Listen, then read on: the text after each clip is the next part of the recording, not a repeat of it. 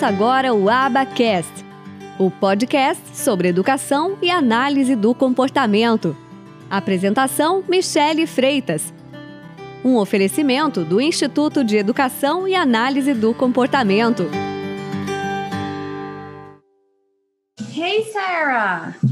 Hi, how are you? I'm fine. Nice to meet you. Yeah, nice to meet you. In person. Yeah, as close as we can get anyway. Yeah, but that's how things are being done now. Yeah, that's very true. Where do you live? I'm in Pensacola, Florida.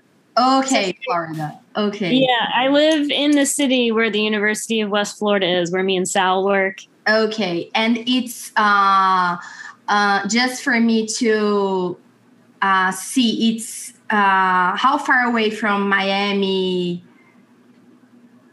So if this is Florida, well, I guess it'd be better. If this is Florida, we're here. Okay. And Miami is all the way down here. So it's like an 11 or 12 hour drive in a car to get to Miami from here. Yeah. So it's near another state almost. Yeah, Alabama is right here. So we joke all the time that we are basically Alabama. Yeah. So you guys don't have like lots of Latinos. It's not like Florida way. Nope. No, so I lived in Tampa for a really long time, and that is, you know, Central Florida, but, you know, we had a huge Latinx, like, you know, community, but up here, you know, we have students call from down in Miami all the time, and they want to speak to somebody who speaks Spanish, and if you were calling almost anywhere else in Florida, you would have someone who could speak Spanish, but we don't, because it's basically Alabama. Okay. So, yeah, very different. Yeah. And you were born in Florida? I was born here. And then I was born in Pensacola. This is my hometown. My parents are here. And then I lived in Tampa for a while for college. And then I lived in Hawaii. And then I moved back to Tampa and then back to here. So Florida and Hawaii have basically... Wow, but where I have lived. Why Hawaii? Super different. Romantic illusions is what I will say. I was engaged to somebody who we both decided that was not going to work out, but they were in the military, and that was where they were stationed. And so it worked out, though, because Hawaii is beautiful. I got to hike and surf and do all sorts of really cool things, be around a very different culture that I otherwise would not have experienced. So I was only there for about 3.5 years, but it was really fun. It was just very far away. Yeah. So all the flights, everything, it's like difficult to go. I had an experience on working with some guy. His name is Daniel Legoff. He's the guy from Lego Therapy. So he's a neuropsychologist who uses Legos to build social skills. Oh, that's cool. Yeah. So he's a great guy. And he lived in Hawaii for, I think, 10 years, something like that. So he trained people over there in Lego Therapy. And I had translated his book in Portuguese, and he came to Brazil. We have an event here. He's a super special guy. I really like him, and he lives in Florida, but it's near Miami, near Fort Lauderdale. I think it's Palm Beach, somewhere, because there is a lot of little cities all the way. So I don't remember the exact location, but he loves Hawaii. So that's why now I know two people who had lived there, because it's not so a common thing. Yeah. And it's so small, but that's funny. The Florida-Hawaii connection is pretty strong. It's either that or Florida or Hawaii. Hawaii and California or Washington, they're closer. But I do get peeved also in, you know, Florida and Hawaii is the two places.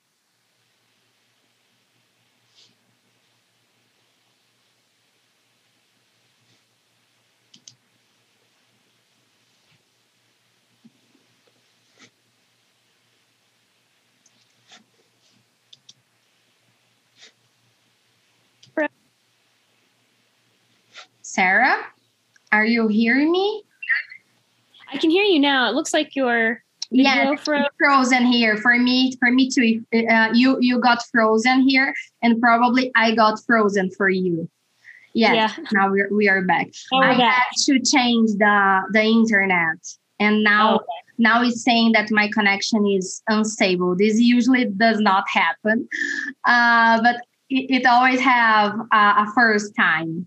So what I want you to tell us is a little about on your background, your educational background, and how you came from the autism field, from for the ABA field, and what are you doing now, so people get to know you and to know all the differences between the US and Brazil. So I call this series of interviews Connection Brazil-US.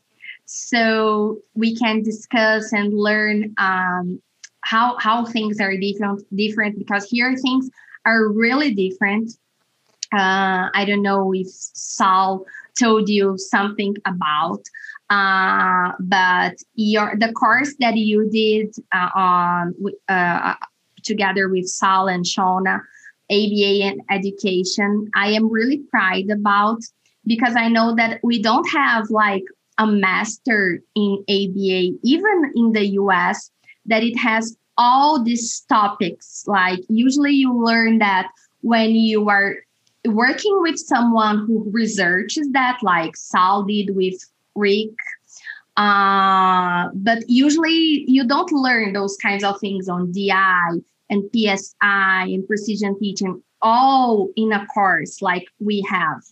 So now we have a new version of our post-graduation that we are re-recording some classes. So Sal did a recording on basic principles and behaviorism. So task A and B of the board. Okay. So we use the task, all the content of the task in our course, but along with that, we put other topics that are important for someone to be a good professional. So I created this topic on ABA and education. That is the one that you did. I created another one that it's dissemination of behavioral research that teaches people a little of how to read an article, how researches work, because many people who works on clinics, they don't know a lot of that. And especially because in all the material are produced in English. And most people in Brazil, they don't speak English, they don't read in English. So we can bring this knowledge for them. So I really like this idea. So I'm that's a course that I'm really proud about. So which was your bachelor in the university? What did you do? You got out of high school? And you went to university. So what did you do? Let's start from that. Yeah, I was actually, so high school is kind of a part of the equation in a little bit, in a little way. I was on a psychology track. I wanted to do neuropsychology. My senior year, as part of one of my classes, I was able to do an internship. So they placed it. Yeah, it was very cool. We got to do like a little internship and you got to sort of discover maybe what you really wanted to do. So we had friends work in law offices, in dentist offices. It was very cool. I did not have a car and my parents didn't want to give me a car. So my internship coordinator said that the closest thing she could get me for, you know, psychology and working with kids was walking next door to the elementary school where, you know, the little kids were. So I went over there and was helping with the kids and, you know, just kind of, you know, being around them. And there was a special education classroom that was self-contained. So I don't know if you're familiar with the way that education works over here, but not so much, but self-contained are like the special education students. Right. They don't spend time with any of the other kids because, you know, they're less common now, but it was like, you know, they didn't have the skills or the teachers didn't have the skills to help those students in particular. So it was like a very small class with children who had intense disabilities. We had one student who was doing what we call push out, which is part of his day. He would go to a regular class and do math because he was very good at it. And this was, oh goodness, this was back in like 2003, 2004. And so it's crazy how much stuff has changed, because at the time, I really don't feel like people truly understood the spectrum of autism. They kind of thought, well, he has autism, so he must not know anything like the other kids did. That was not the case. He had some communication deficits, and he had things that he had little quirks, as they kind of all do, where he only wanted to talk about his family, dolphins, Legos, and something else. And so they had him in this math group.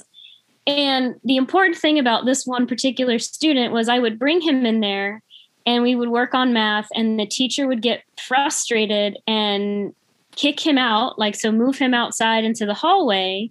And she gave me a math test one day and said, here, have him do this test. And so I said, well, how much help am I allowed to give him?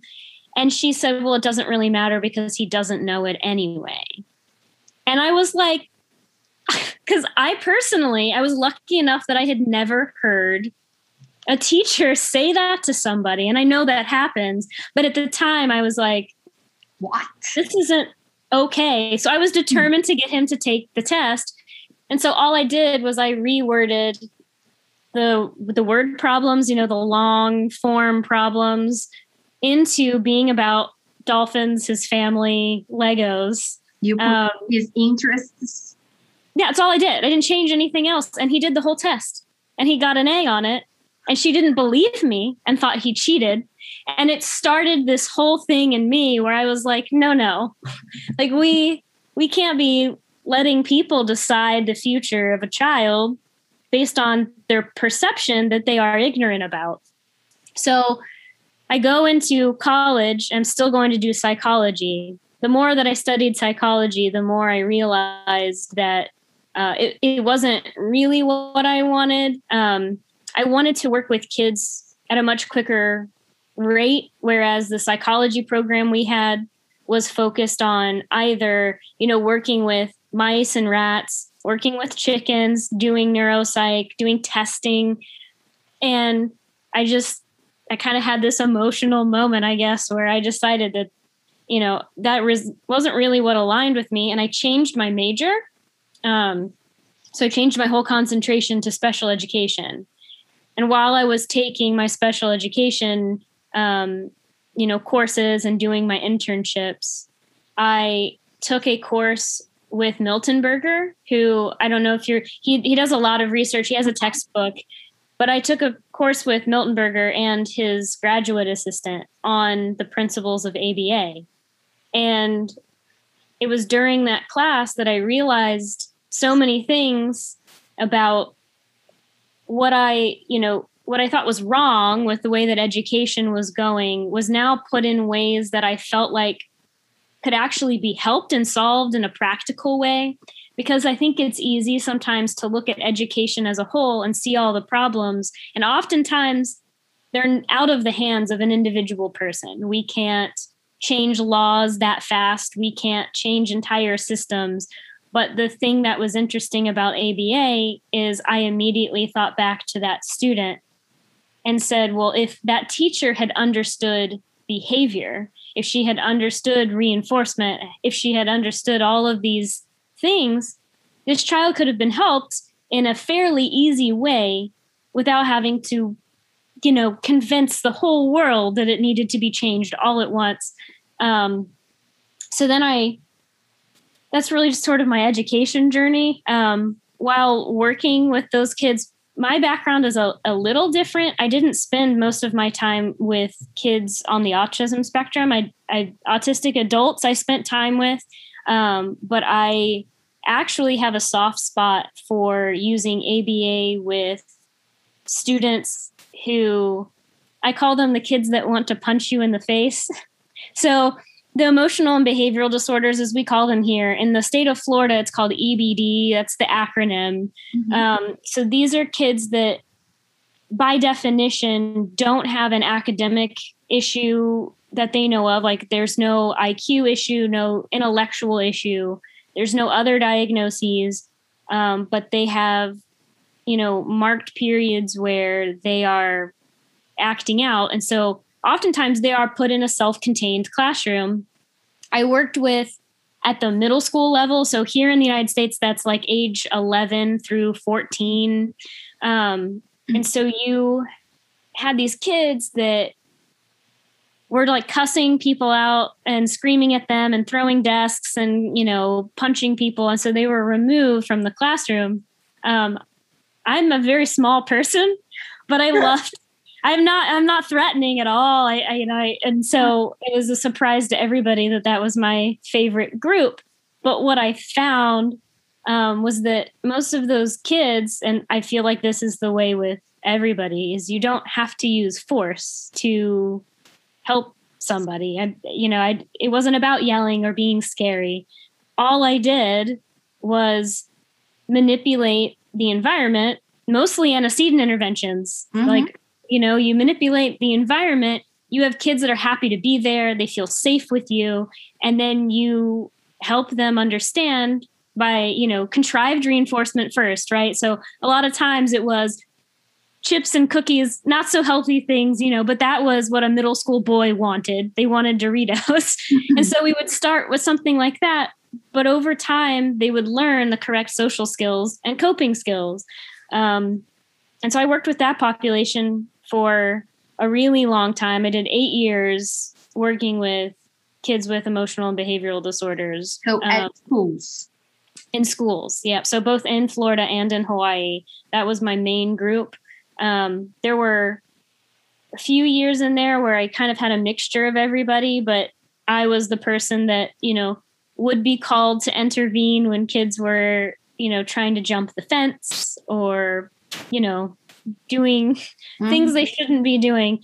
But they're still my favorite kids because the majority of the time, and this is true for anybody, regardless of any kind of disability, you're always doing things to either get what you need and want or get away from those things. And you're doing the best ability that you can in that moment. And so if something is happening that is inappropriate, like we're punching people and jumping over fences or cussing people out, that sort of thing, there's usually a skill deficit or it hasn't been reinforced enough for them to understand that that works.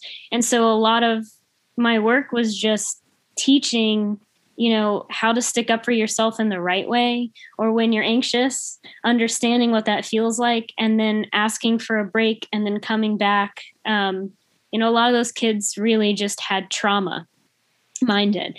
And so my interest mostly is in working with individuals who have significant emotional and traumatic backgrounds. I have worked in a clinic with, you know, little kids. I've done you know, students that are just on the autism spectrum, and I've worked with that. But I really like the kids that are getting in trouble. And they don't get much help. Like people just think of them like someone who doesn't want to do the things, or they are bad, usually people, they don't like to help. And usually for teachers and everybody in education, they don't understand like the functions of behavior. So, so that behavior is always reinforced. And it continues because it is being reinforced, and it's a cycle, and until someone comes and help and brings a different perspective. Yes, I love that. So you did you finished your bachelor, and you went and did your master's like in sequence. How was that? So I taught for, I think it was 6 or 7 years. I was a full-time teacher. It wasn't until, it was probably about 6 years into teaching when I pursued my master's. I did it at UWF. So I did everything online. I knew at that point that I had worked as an RBT. And so I knew about ABA. I knew about the field. And I knew that I wanted to pursue being a BCBA. And so I did my master's online while also working as a teacher. Yeah. And that's how I got a lot of my supervision hours and all of that was a mixture of working at school and having a supervisor and working in a clinic and having a supervisor there. And that's 50 times because you had 2 jobs. It was crazy. I look back at that, and it was normal for me at the time. You know, living in Hawaii, I probably worked a good 70, 80 hours a week when I lived in Hawaii just to pay for rent and, you know, make ends meet. And so when I moved back, I just kind of kept that momentum of working. I think at this point, it would be very hard to go and work that much again. My responsibilities are a little different too, but it was a lot. I'd wake up, I'd work all day, and then I would go to the second job and work again. And then I would also have to study and turn in all my, work for the master's program, and then also find time to meet with my supervisor. So it was most of my time. I didn't have a lot of years. Oh, totally crazy. Yeah. So you were a teacher like in a general education class? I only did general education for probably 3 years total. And at that point, so the way that it works in the Florida school system is that there are children who are identified as special education. They have an IEP, which is a federal document that says they deserve a certain amount of services. And so my job was to go into another teacher's classroom and make sure that those accommodations that were agreed upon were being given to the student. And then I would help the student and the teacher make sure that, the kid had access to general education. But for the majority of the time, I taught self-contained, meaning I had my own little classroom with no more than 10 kids that had very intense behavior issues. And so, and because you can't really have more than 10 without it not being very useful. I did have 12 at one point for a small amount of time, and it just, and I had, at that point too, I had 2nd grade through 5th grade. So, you're looking at 7, 8-year-olds all the way up through a 12-year-old in the same classroom, which was very difficult to teach everything that they were supposed to know and also deal with the behaviors because my older boys in there were starting puberty. And so they were doing all the hormonal things. And then I had little 2nd graders that were just kind of figuring out the world all in this one room with really no help. That was 4 years of my life. Yeah. That's a lot. That's a lot to deal with because it's a lot of responsibility, especially when they have difficult behaviors, like they could get hurt, they could hurt someone. Oh, it's a lot. And usually that's a doubt that it came to me when you were talking when you have a self-contained class, you can have students with different ages. So how they are arranged in certain groups is per abilities? Mostly, so the state of Florida is very interesting, and I think some other states are like this. A lot of them, because of their behavior, were at different ability levels. I had a fifth grader who was really at a first grade level, and then I had a second grader who could do middle school work. So they couldn't even work together because they were so wildly different.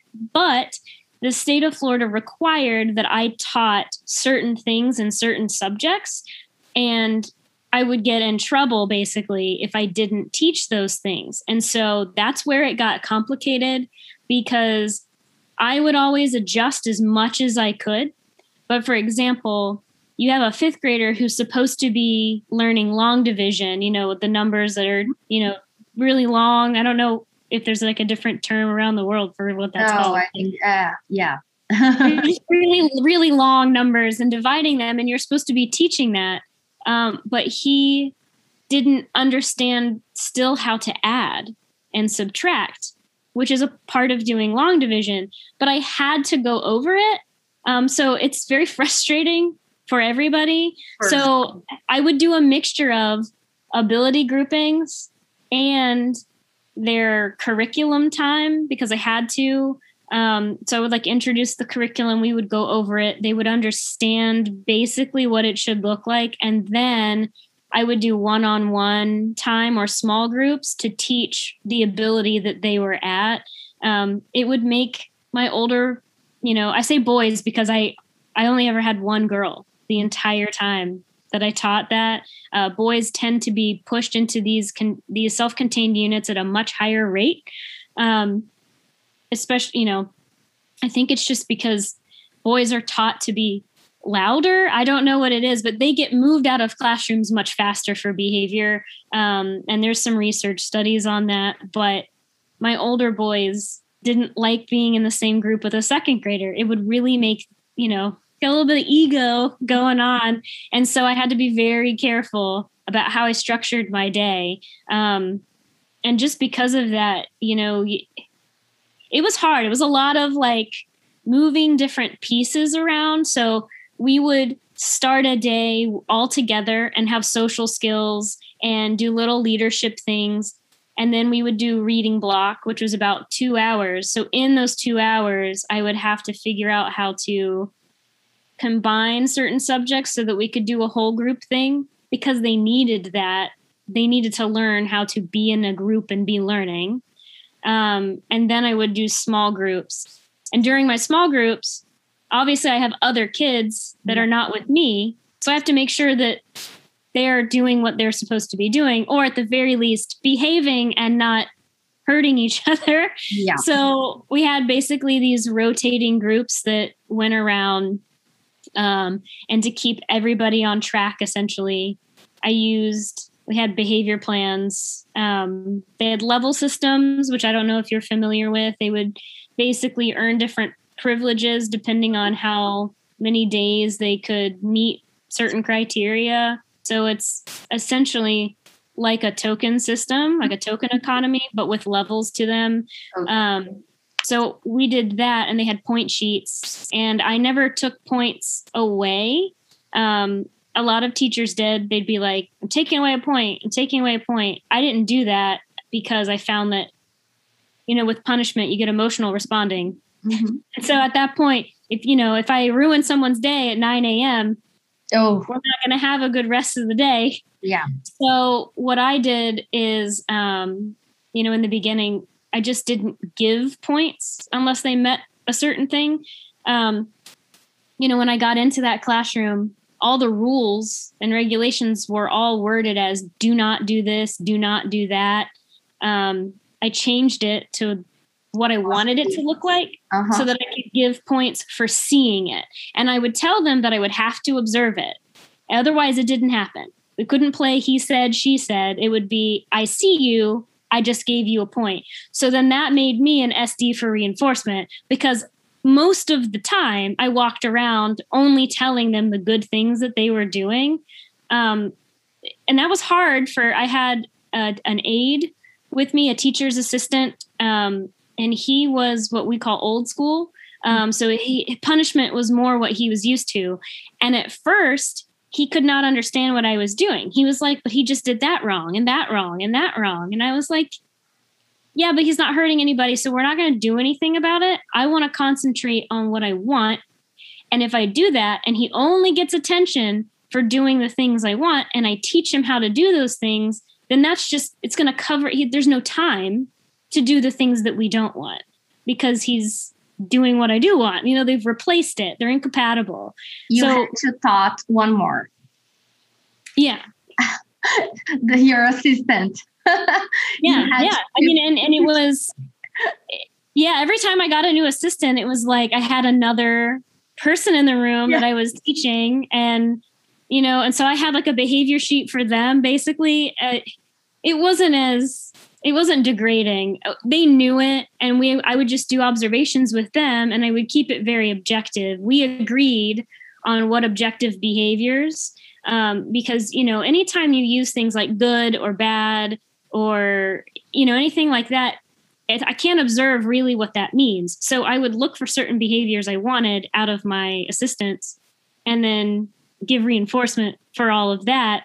And then if I ever really had to correct things, because sometimes you do, sometimes you're going to have to correct. And sometimes in my classroom, I did have to use punishment, because after you move all the way through everything, there's got to be a consequence, especially for my kids who lived in very tough environments.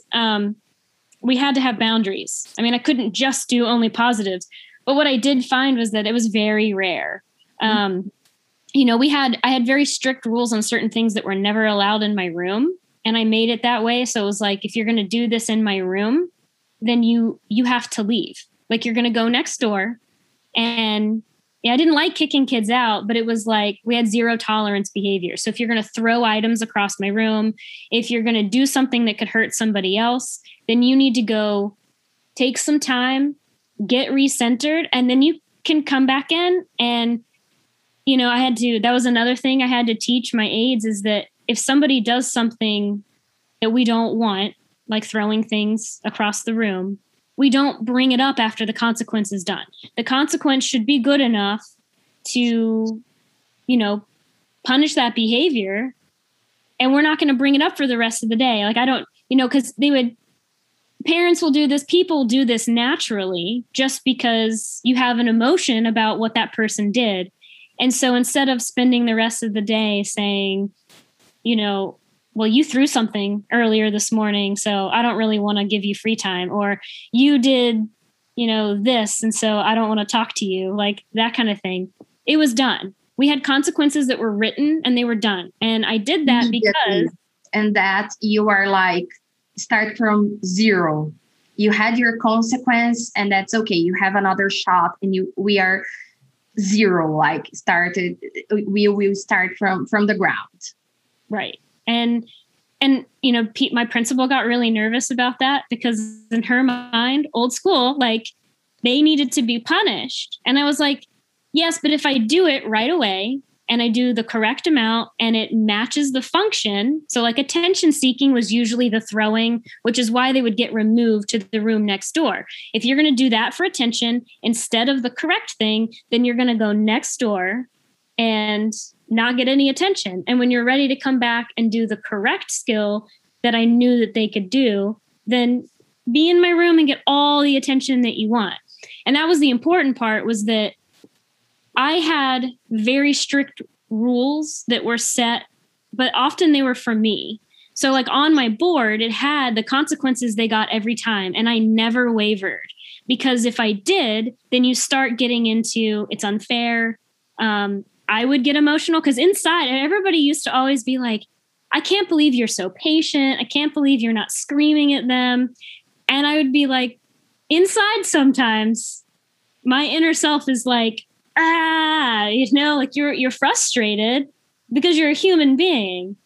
But I had a system that I knew worked over years, and I would just, you know, be like, nope.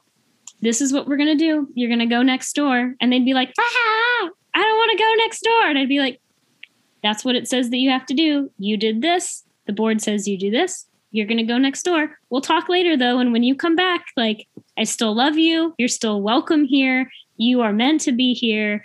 And that was, I mean, that majority of my energy was making it so that being in my room was super reinforcing. Being around me was super reinforcing. And that's what worked. They wanted to do all sorts of stuff because they got reinforcement.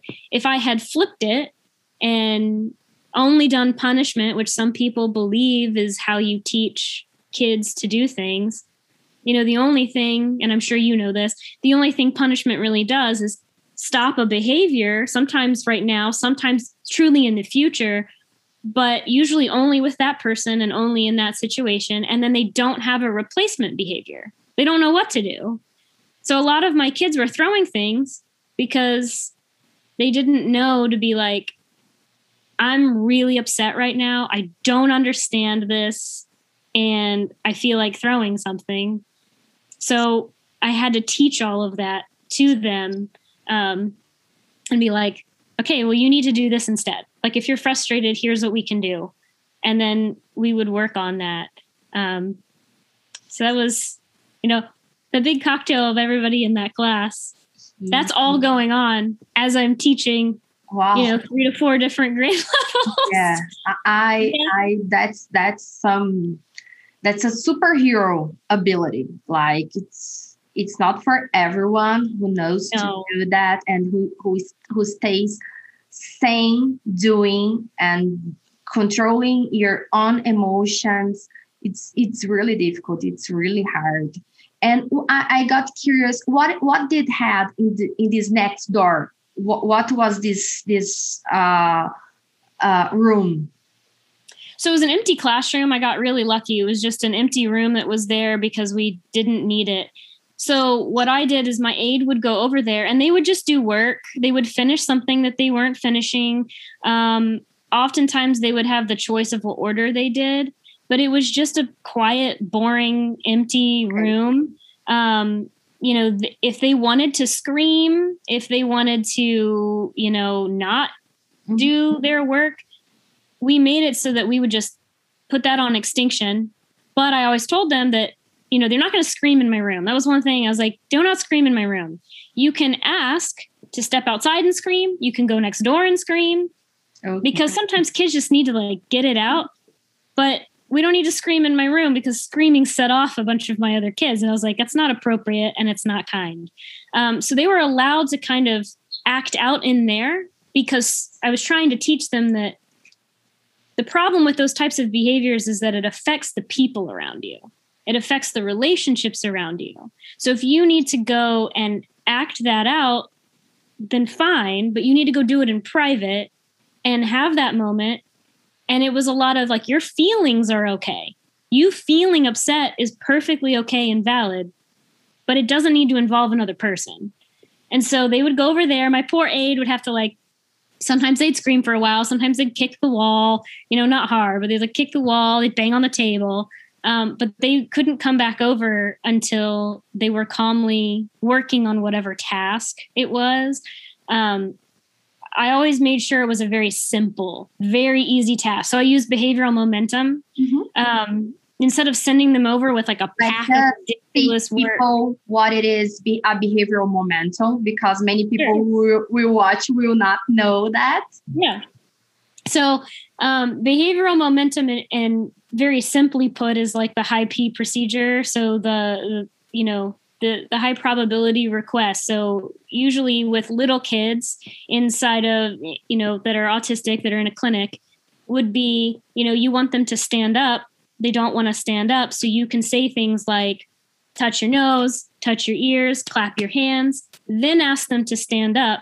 And they will often do it because they have that momentum from the first 3 tasks that were super, super easy. Made, you know, a lot larger. We do this with ourselves all the time. It's a lot easier to get started on something small and get that reinforcement. And then, you know, you build that up and it's a lot easier to do the harder, unwanted things. And so I use this all of the time in my classroom. It's very hard to say, hey, go over there. You have to be quiet right away. You have to finish all of your math homework. That's too hard. So I would send them over with 5 problems that I knew they could do independently. And that was it. They would sit there, and sometimes it would take them a while. They'd be super upset. They'd calm down. They were always allowed help. And then nobody could do it for them. I always told them that, because it was like, you're smart, so we're not doing this work for you, but we're happy to be on the journey with you and completing it. They would sit over there. And if they got those 5 done calmly, and they knew I had taught, what calm meant, because it's easy to be like, calm down, be calm. And then, that's different, especially for my kids that they were never calm inside. They had so much emotions and so much trauma that being calm was a fleeting instant. They were often going through these emotions. So they knew that by calm, I meant that their hands were safe, their feet were safe, and that they were able to control their body and their mouth. And then you can come back into my room. That was a trick that I learned because I had a very, very smart child in my room once. And I was like, well, when you're calm, you can come back. And he was like, no, have you ever seen the Hulk? And I was like, yeah, I've seen the Hulk. And he goes, well, you know how he says he's always angry? And I was like, yeah. And he goes, I'm always angry. So I can't, if you ask me to be calm to go over there, I'm never going over there. And so I was like, okay, that's fair. That child had a lot going on. So I was like, calm hands, calm feet, calm mouth. That's what I want to see, because I had to be very careful. It wasn't that he was broken or him being upset was bad. It was what you did to other people. And if you don't have safe and calm hands, feet, and mouth, you're going to be hurting somebody else. And that was what my rule was. You can be upset. You can be mad. You can be angry at me. All of that is fine. You can feel those things. But we're not going to deal with it when it crosses a line, just like it wouldn't with them. So, they would do that over there. And next door was really calming. They had access to, we'd play music. We'd turn the lights off. It was a super calming thing. And I worked with people that had a big problem with that too, because they would be like, well, you're rewarding them. And that's when you have to explain functions. Mm-hmm. So when it was attention-seeking behavior, when it was harming other people, they went over there. If they were doing behavior to try and get out of my room or to get out of work, then I had to think a little differently, because then, yeah, you're rewarding a behavior by letting them get out, which is why they always had to do work when they were over there. They never got out of it. If they missed an entire reading block and didn't do any reading, they still had to do it later instead of doing free time. That was their choice. But they always had to do their work. And so they learned pretty quickly that if they did their work now or as soon as possible, it was better, because then they had free time at the end of the day. And I rewarded it like that. Like we had, if you finished all your work in a day before the day was over, I treated them like they were adults. They had free time for the rest of the day. If they did everything that I asked them, I was like, sure, go play Minecraft. That's cool. And I had principals that were like, but you could be using this time to teach them more things. Sure. But at the same time, you have a child who can't typically function in a regular classroom. And he just did all of his daily work, which showed a lot of work and effort on his part. The natural consequence is he doesn't have to do any more work. And then over time, I faded in harder and longer work until I got him up to his level, but he barely noticed it. It's not like, oh, you finished that? Well, then here's another worksheet. Here's another thing for you to do. I was like, oh, wow, that was everything that I told you to do. So we used a lot of self-management too.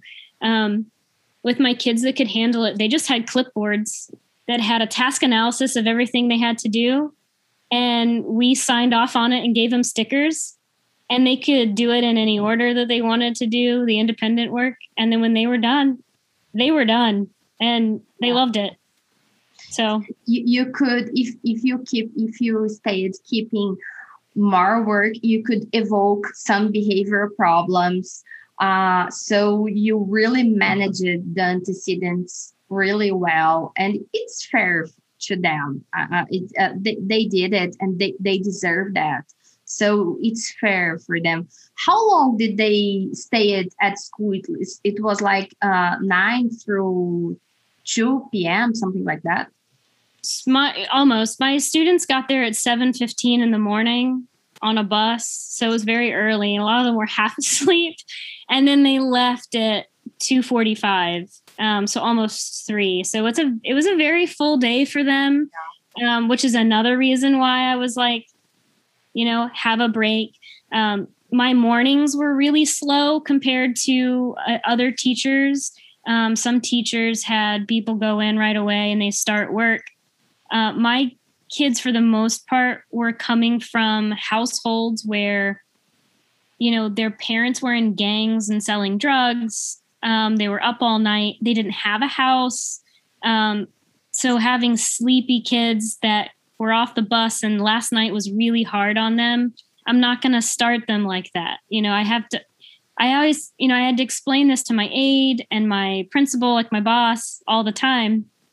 If my goal is that I am helping them, mature and become a functional person and that we're getting work done, then how I do that has to be based on where they are currently. It can't be like, oh, but I could push them to look like a regular classroom all at once, because that's not fair. I couldn't, so what we did in the morning is they would eat breakfast in my room, which was, they were supposed to eat in the cafeteria, but the cafeteria, a lot of my kids had sensory issues. A lot of them probably were a little bit on the spectrum.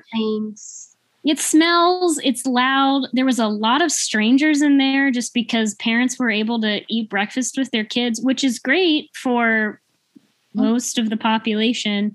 But for my kids that had significant trauma, watching, other grown people walking in and out of the room gave them anxiety, especially if their back was turned. A lot of my job was just observing my kids constantly. And I would see this happen. I'd be like, we don't need to be in here. So they would eat in my room and we would watch, some social skills clips. So, stuff that we could learn from, and it would just be really nice and quiet. They could read, they could write, they could do whatever. Right at 8 a.m., we'd have like leadership time. So they loved this. It's, this is another little behavior trick. When you have kids that really want attention, then you got to teach them the right way to get attention, or they're always going to be doing it in a way that you don't want. And so if somebody got all their points from the day before, they were allowed to be in I had like a little cup of everybody's name, and I'd have different leadership roles. And I would say, well, as a natural consequence of you leading yourself yesterday, you can now lead other people. And so I'd pull a name out of that, and then they would tell us the weather, tell us the schedule for the day, tell us our goal. We'd set like a classroom contingency. So another ABA thing, we had group contingencies, mm-hmm. where if the entire group got a certain level of points, they all got a reward. I did it that way. I also did the hero contingency. So that's like that, the independent group contingency, where let's say I had one kid who just he had the skills, but whatever was going on, he just was messing up in reading blocks. So I had like one kid, for example, just didn't want to write. And so instead of writing, he was tearing up his papers and throwing things. And, so what I did is I said, well, if this kid, can make it through half of the writing block on task, because that was where we were at. We were at nothing. So like half is good. I don't want to just say all of it. Then all of us get an extra recess. And so all of the kids worked together to get the extra recess. And it was great because they would be like, hey, get on task. Or like, hey, I'll help you. And then I would reinforce the heck out of that behavior, because that's good social behavior. And that happened all the time, because at that point you're modeling like being a good team member. But they would, they had little leadership goals, like leading the class, being the door holder. part of, you couldn't be a door holder in my room or a line leader if you had eloped, if you had run off, because it's not compatible. I'd be like, you can't lead where we're going if you're running across campus. Like those aren't, we're not going to do that. And so behaviors would change.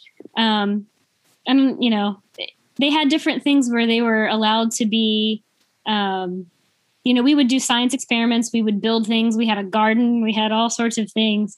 And if they earned all their points, if they were good leaders, then even more attention, I would make a big show of dragging them to the front office to show off whatever they had, if they liked that. I had like two kids that were genuinely shy that, you know, so that's punishing to them. So we didn't do that. But I had a couple kids that ate that up. And so I dragged them to the front office and I would be like, do you know what he did? He built this whole thing. And then he'd be like, you know, and so they knew that there was these like levels of reinforcement that they could get. So, and they were with me all day, even for lunch, even for music, even for, they were stuck with me. So if they didn't like me that day, it was. Wow. The only time that you had it was just like go to the bathroom and be back like quick.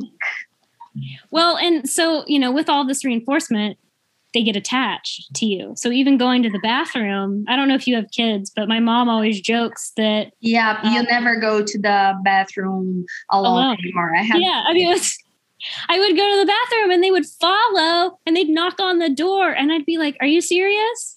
Like, I just need to use the bathroom. I'm literally in the same room as you. 5 minutes, please. Let me just work and go to the bathroom. Yes, I know that. I have two kids, a 9 years old and a 6 years old. So it's crazy, especially the 6 years old. So like really attached to me. So everywhere I go, like I go to take a shower and like, just please just give me some space. Like just for a shower, please. Yeah. So I totally get it. So you went major part of your experience was with in schools.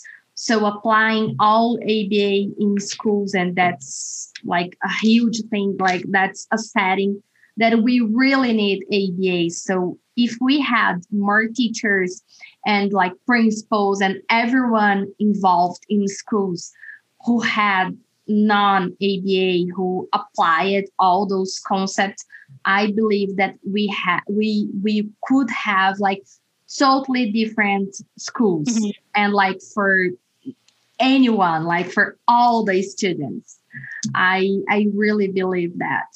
So you did your master's and your hours of supervision and you did your BCBA exams, like all in the middle of that. I don't know how you manage it, but okay. I don't know.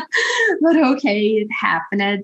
So what are you doing now? Like, what's your job now? Where did you go after that, after all this experience in schools and doing your online master and taking your BCBA? So what are you at now? So right now, I just work at the University of West Florida with the BCBA and BCABA programs. So I teach the first class in the BCABA sequence, which is for undergraduates that are, you know, getting their bachelor's degree. And it's kind of just the intro to ABA. So I do that. And I'm also a program coordinator. So I help, you know, just day-to-day student things, but also helping to research and write curriculum and that kind of thing. So I'm now really more in the academia field. Just recently, I stopped working in a clinic, and it was just because of time. I do want to go back to working with kids. I miss kids a lot. But right after teaching in a classroom, when I moved up here, I was part-time at Lakeview, which is a mental health facility, part of a hospital. They had an autism outpatient, and I worked as a BCBA with in-home So students in home, going to their house and helping, you know, with ABA therapy, or being in the clinic and doing ABA therapy, and then was also at UWF. So for the first time ever, I just have one job. Yeah. That's recent. So it's nice because I can kind of concentrate. You deserved that. You deserve this time. And one thing that I was reading in your bio in the UWF website is that you have you are interested in acceptance therapy. Mm-hmm. So it's because you really like it, like the emotional thing. So that's why you went to study and know more about that. That's where it came to your life, because like many people in the field, like they have some, I forgot the name in English now, but they are concerned about, they have their, oh, this is not ABA, this is not so ABA. So we have that on the field, but like, I think that whenever you learn tools and knowledge that it will help you, I don't care where this comes from. I just need to have this knowledge and this tool on that. So for me, it's, I always explain that I entered in the field of ABA not because of ABA, but because ABA is a tool, like is a science, okay? But in this science, we have tools, we have procedures, we have knowledge that we can help people. So it was not just like applying things with rats and pigeons. Like I am really an applied girl. So yeah. I recognize the importance of animal research, experimental analysis. That's okay. But that's not just me. So I am really open in studying new things. So I think it was 2018-19, I started studying more about RFT and ACT and all those kinds of things, but I did not have the time yet to like organize my studies on that, because it's a really tough topic to study. Like it's really dense. Sometimes your brain hurts. You say, okay, oh, I will stop. I don't think that I want to study that, but I like the tools that this knowledge brings us. So that's why you started to study that. Yeah, well, and I kind of knew. So it's really interesting. I kind of got into ACT before I knew that it was a part of ABA. Okay. I have a lot of friends that are psychologists. And so I grew up knowing, like, you know, cognitive behavioral therapy, so CBT, dialectical behavioral therapy. But I have a friend of mine who works with really severe cases in adults. And she works with, you know, everything from drug addiction to eating disorders. And she told me about ACT because she said, I think you should look at this for your students because, you know, really, and it's funny that you say, so I have colleagues that really just do not like ACT and they think that it's bogus. I would invite them to really read about it and then think about it behaviorally. You know, my argument with it has always been, there is so much about the brain that we do not really understand and know, because it really wasn't until the last 2 decades that we had easy access to brain imagery in real time.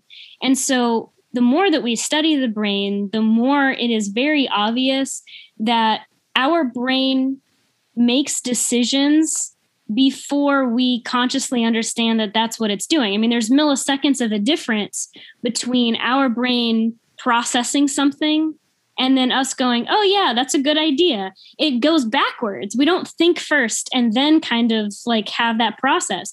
So if that's the case, then we have to have something in our arsenal, like a tool that can intervene there to understand the behavior that is happening. Because if everything is a behavior and it's there for a reason, we need to know, like, what is that behavior chain?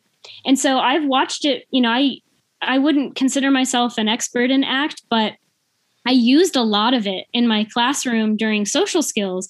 I would teach mindfulness essentially, which, you know, the mindfulness part of ACT is not new. There have, you know, mindfulness itself has been around for centuries. You know, if you grew up in any kind of religion like Buddhism, Hinduism, where like there's a certain amount of understanding that if we sit and we accept what we're feeling and we understand, basically in ABA terms, it would be we understand the behavior chain that's happening. The more we get good at that, the more we can change how our actions go, more we can change what we're reinforcing. And so a lot of times what was happening with my students was they would feel, you know, they'd have a feeling, so anger, right? But anger is like a secondary emotion. It really usually comes from anxiety, which is usually the brain releasing cortisol because something isn't right. And it sees something as a threat. So what you do is you practice over and over, recognizing something, being like, that's making me feel like, because you're not going to get rid of feelings. It's very hard to get rid of them. So you accept that you feel anxious and angry, but instead of acting on that, you insert something else there that says, I'm observing that, but I'm going to reinforce sitting in it, or I'm going to reinforce doing an opposite action. I'm going to reinforce something else. And that changes behavior so quick. It was wild. Because it's one thing, I think, to be in charge of consequences. Like me as the teacher, if I was always in charge of all of the consequences that my students got, then the moment they left me, everything was useless. Because if I'm the only SD for reinforcement, if I'm the only reason that they got things done, I haven't taught them anything except to respond to me. And so I had to teach them coping skills. And we used a lot of ACT. We did games a lot of the times. I not only taught them what emotions would kind of look like, but we would do like, we did some like generativity stuff where, you know, they would pull an emotion card, like, and then they could relate it to different coping skills that would do different things. And then they would make basically these webs of like what would happen, but we did it as a card game. So it got faster and faster and faster. And then when it happened in real life, they were fluent in being like, oh, I'm angry. I have a couple choices. Those choices are going to have a couple consequences. What do I want to do? All that I've done is made it visual, like that whole thought process. I've made it visual. And then we just give reinforcement. And then I would, you know, give reinforcement for them not throwing things or punching someone in the face. But the most important part was having them reinforce themselves for like doing the cool, hard thing, which at first is always hard because it's new and weird and you don't feel protected. And so that's why I like that stuff, because it's, you know, if someone can't understand themselves, then it won't, the context, every time they're in a different context, a different environment, anything that they've learned could be useless if they can't recognize, you know, their own behavior chain. So, you know, it's really funny because I was thinking that many people, they don't think that autism kids or someone who has any other disability will be able to do that. Mm. So we just make an inference that they will not be able, so we don't teach these kind of things. So it's so cool that we have something that like we have, it's proven that it's good for them. Like we have research on that and we see that. So it's good because we give people the opportunity to recognize their feelings, to deal with, and we teach the people who are teaching them that they are able. So they have this ability. We just need to teach, and we need to teach in a right way. Yeah. So, and that's, you know, one of my big things that I always, you know, going back to that high school situation, one thing I always say is like, you know, it's not fair for any person, but especially for adults towards children or anybody who's in any kind of power dynamic where for whatever reason they have more power than the person that they're working with. It's unfair for people to put ceilings on anybody to say, well, they will never do this or they just can't. So why try? Like we got to throw that out, especially as behaviorists, because if we are true behaviorists, right, there has to be data that something is impossible. And this, you're not ever going to get that data. It's impossible to get impossible data. I mean, you can't prove in every which way that somebody can or cannot do something until it's done. So you can always keep that door open. You know, I had one student or one client really who she was labeled as having an intellectual disability. And, you know, one of her behaviors was she would get, you know, upset and she would run and hide. And she also had a lot of other things kind of going on. And because she wasn't able to discuss things out loud, like she wasn't very fluent in language, people thought that she was incapable of dealing with her emotions. But that's not what I found. I found the exact opposite. And what was really interesting was that she did know more language than anybody thought, but no one had really spent the time to observe her. And what she had learned because of her background was that speaking up was usually punished. And so she just didn't talk because she was afraid of getting, it was never reinforced.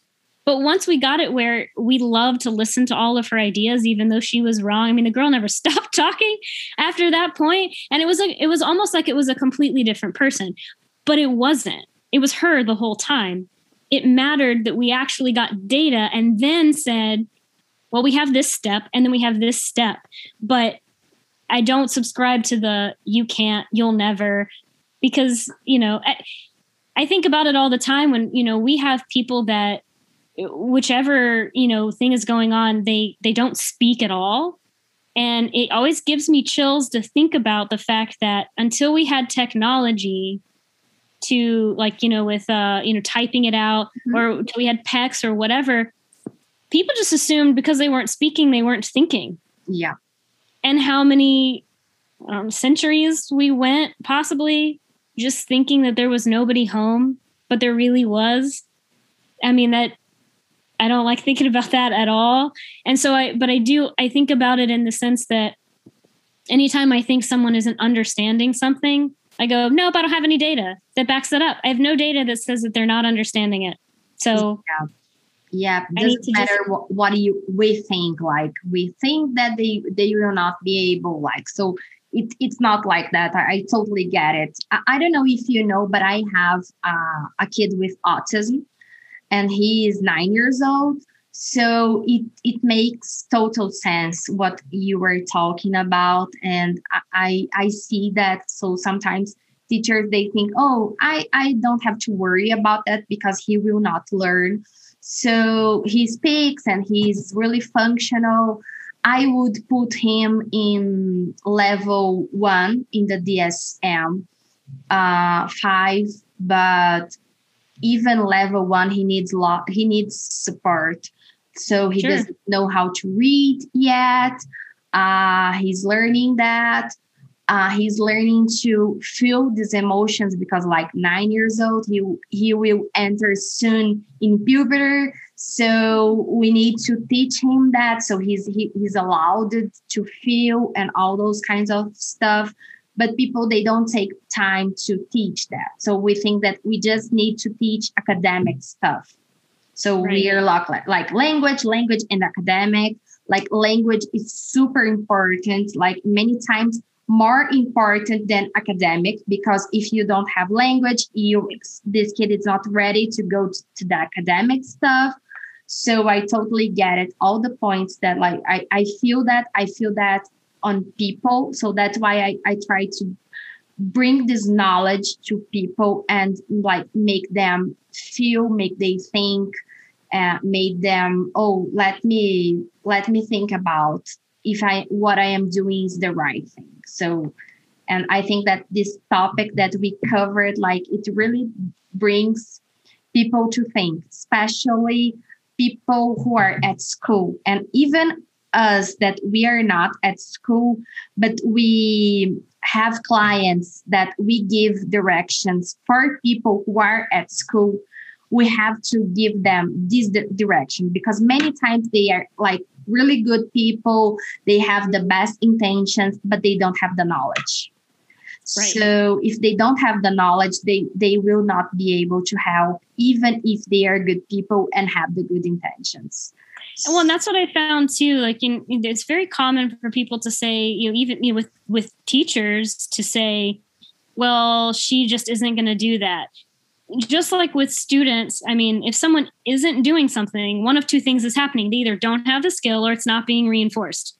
And so you have to, as a behaviorist, you have to look at it that way. You can't look at, this holistic, like, she's good, she's bad, whatever. I find that most of the time they are what we would qualify as good. They just aren't being reinforced, so they don't have the skill. And one thing that, for whenever I was called into classrooms to help out, I would teach the functions of behavior first. And that always blew their minds because no one had ever said it. They knew it, like, they're teachers. So as soon as it was explained, they were like, oh, I totally see this. Uh-huh. Yeah. And then they understood. So, I'd have teachers say, well, so-and-so would be doing a behavior like calling out or pacing around the classroom or whatever it is. And I said, well, what's the consequence when he's doing that? And often, they thought consequence meant only the word punishment.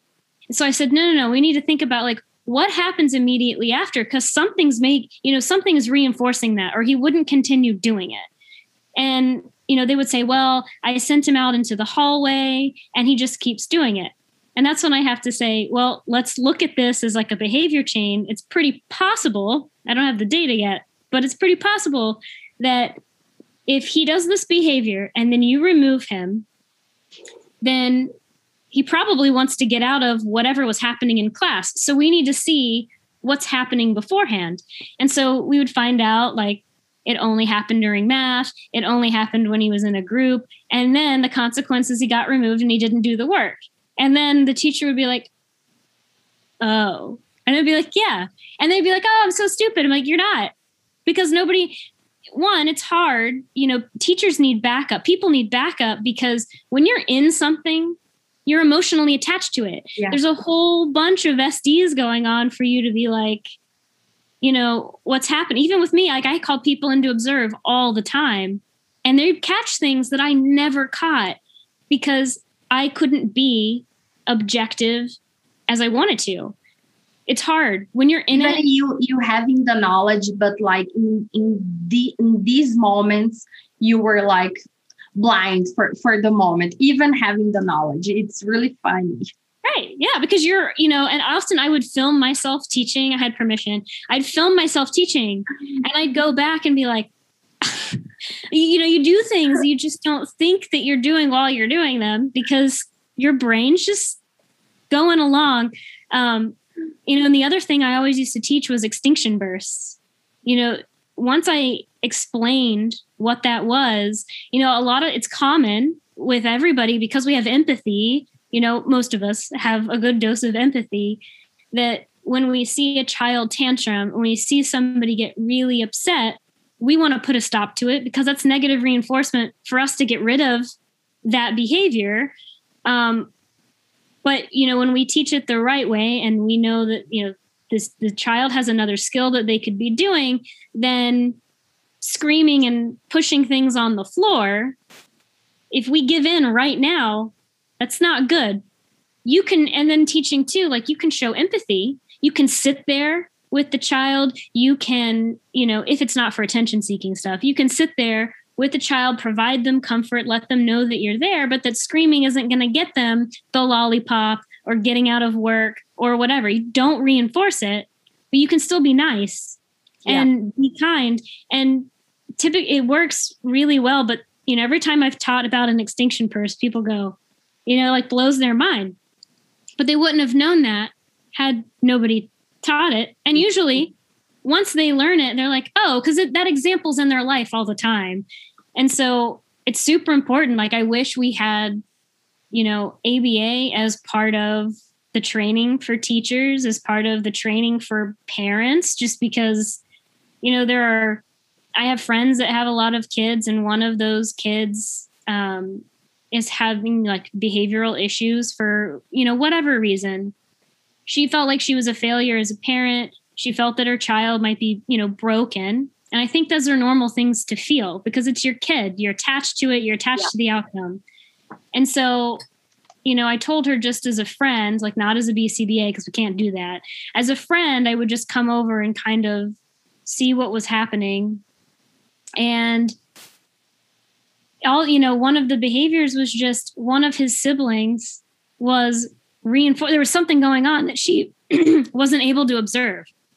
And so basically, you know, these two siblings would go back and forth, and I would be like, well, you should watch those two. And I would just talk to her about it. And then she started to observe things differently.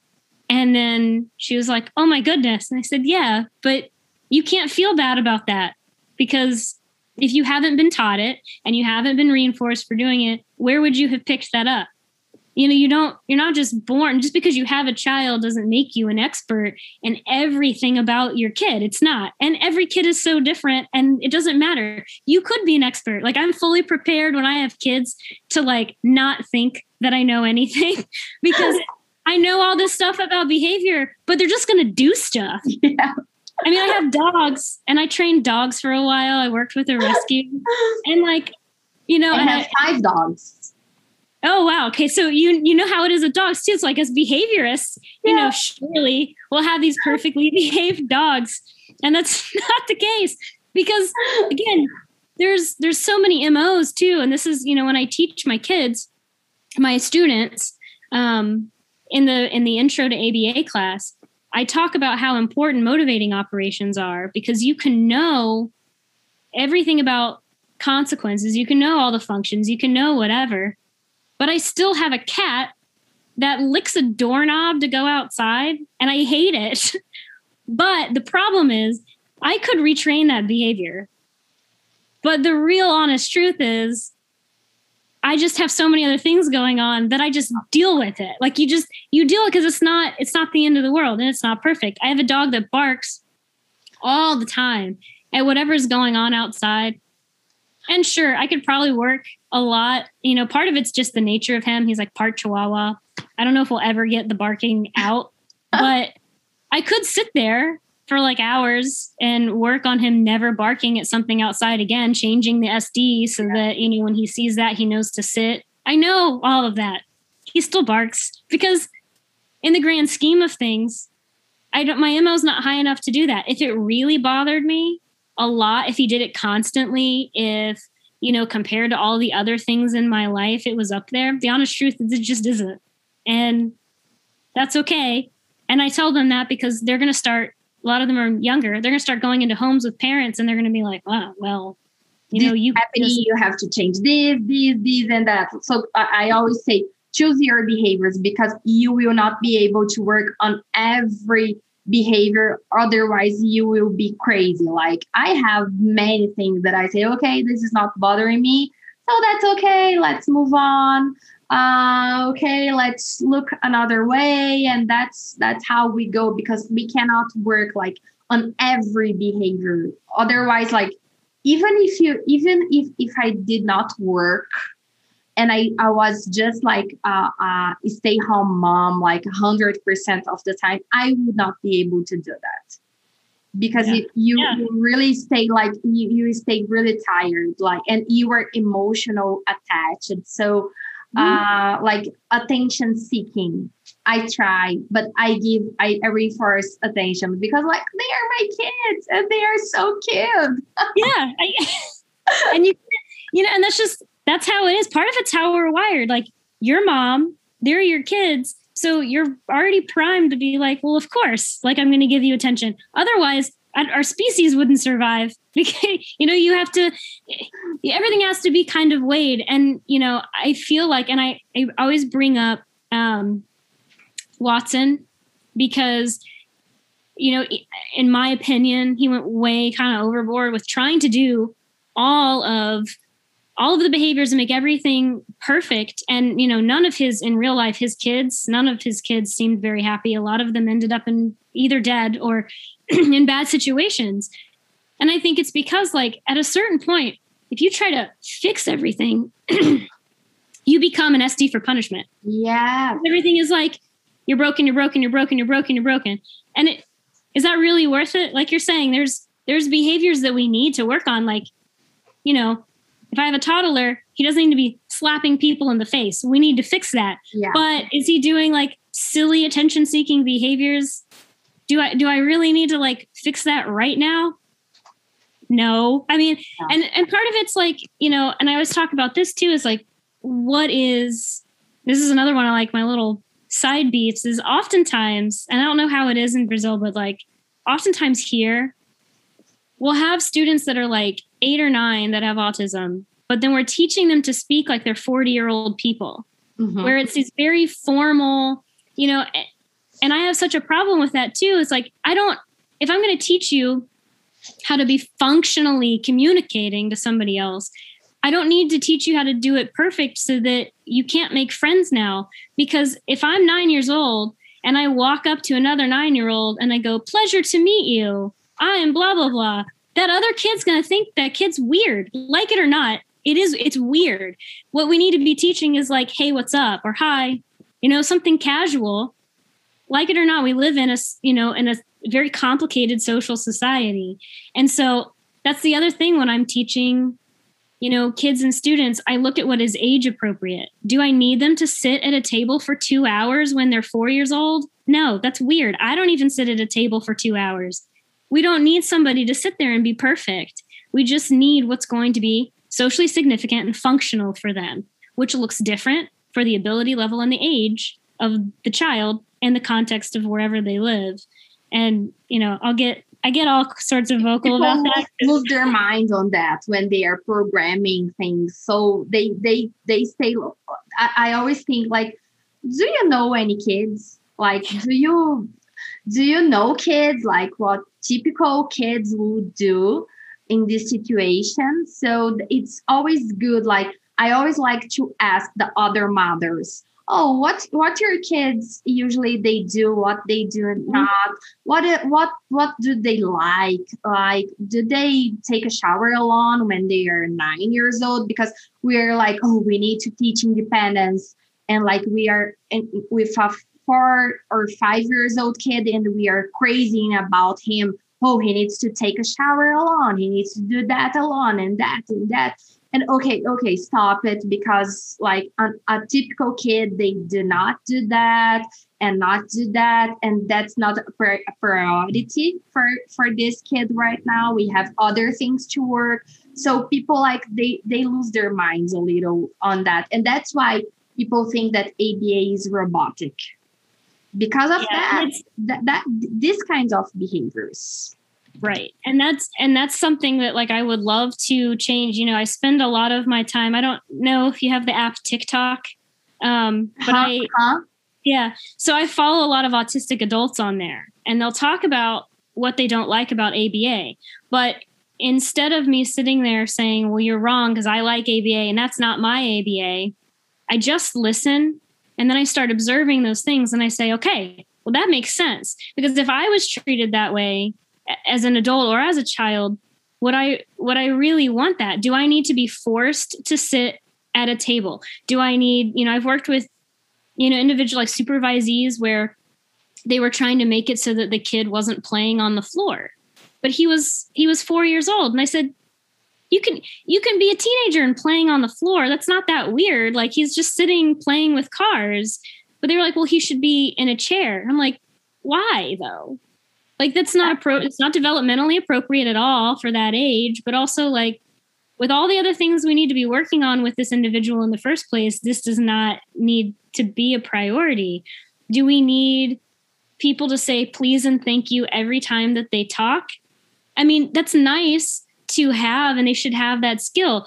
But if we reinforce it at a rate that is so high that every time they talk, it's so formal, then, you know, other people that aren't used to the autistic community or anybody else are going to be like, that's weird. Like, just because it's new to them, like it or not, we need to be a tolerant society. But we also, until that really happens, we need to be able to teach enough skills so that kids know how to code switch and go in between and feel comfortable. Because the majority of your life as a child is figuring out social, like the weird things that happen in social skills. Like, that's what it is. So we have to help them. Like, I taught a kid how to smack talk. So like back talk, like joke. And so this, one of the BCBAs was like, you know, that's going to be really inappropriate. He's going to overuse that. And I said, well, no, that's why we have reinforcement schedules. Like we do differential reinforcement. He knows through stimulus discrimination that in this situation, I can joke with my friends and joke back and forth and it's appropriate. But in this situation, it's not. And that's what we had to teach him, because he lived in a neighborhood that had a lot of gang members, and kids talked back and forth to each other in a way that we would think is really rough, but it was normal for them. Right or wrong, it's what was happening in his environment. And so he was getting picked on because they would joke with him and be kind of rough with him. And when he backed up and got panicky, it is, unfortunately, a human kind of reaction to, if you're not being nice, is to push further, is to fuel the bully. And so we had to do something. So we taught him, you know, how to do like your mama jokes and stuff like that, which in a normal context of a school setting, we had people being like, I can't believe you're teaching that. And I said, yeah, but it's functional for him. Like, I've taught him, no, we don't do this in school. No, you do not do that to an adult. But when someone else gives you that SD of smack talk, this is what you can say back. And it got the kids off of his back. And he was cool. And so, you know. Totally functional. Totally appropriate. Right. And in an ideal world, we wouldn't have that situation, but in reality, we have it. And so we have to deal with reality, or we take things away from these people that we're working with. And it's not fair. And the more that we, you know, kind of control everything and we program, like you were saying, if we program things so rigidly that they don't have, you know, any kind of freedom, I mean, that's not fair. Yeah. You know? So I try to listen. I try to, I mean, you know, I'm going to always have my own lens because I grew up a different way. I'm not on the spectrum. So like, I'll have a certain amount of learning history that's different, but I can always listen and ask and be like, do you think this is appropriate? Is this the right thing to do? Should I really think about like escape extinction? I don't do it. I don't do escape extinction at all. I think if I had like my own kid, there's certain things I would do that with, just like, you know, because you know your kid so well, it's like, okay, no, you're going to sit here until this is done. But, you know, trapping someone at a table until, especially with feeding, trapping someone at a table until they take a bite is... one topic that I didn't... I don't study a lot because I can't stand like to read some things. It's food selectivity. Mm-hmm. The procedures that are done, like I know that many people are doing different things, but some procedures and some things like I can't deal with that. I don't have the emotional stability to do that. Like, it's not for me. I get sometimes you have to do, but I always get thinking like, do you really had to do that? Do you really? Like, it was so serious that you had to do, or it was something like that you were expecting. You thought that this kid had to eat this or that. So right. I think that it's too much. Like, I do that with my kid in writing. So he's typing now. He really has many behaviors when you ask him to write. And we know that he has motor issues on that. Sure. So I just want him, I want him to be able to write, but he doesn't have to write like a role page. So we put him to write like number things, math stuffs, but other things he does just like typing. So it's really functional. It's an important ability to have in today, like word in the way that we live. And I am like, oh, I don't need to deal with this behavior now. So he needs to write, like he writes some things, but he has a motor issue on that.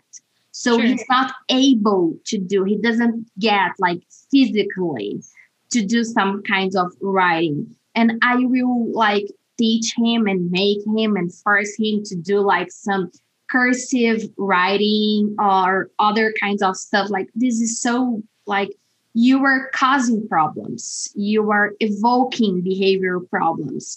And this time you could use for other things. So I am totally on board with all you said. Like that's what I do. That's what I tell parents and other professionals who tries to do things like in a rigid way. Like it's all about flexibility. That's one thing that I love about ACT, like flexibility. You need to have that. So I really like, so I think that we had so much that people will be able to think about and to learn about. I think that will be great. And we will be able to help so many people with this talk and what we discussed that. So I really want to thank you for your time to bring all this knowledge for us, to make us rethink many actions and show people that, oh, we have tools, we have knowledge to change lots of things. You just need to catch the knowledge for yourself and to apply in your setting. If you are a mom, if you are a teacher or a clinician, like anyone. So it's really, really good. Thank you. It was so a pleasure. Much. I will just stop recording.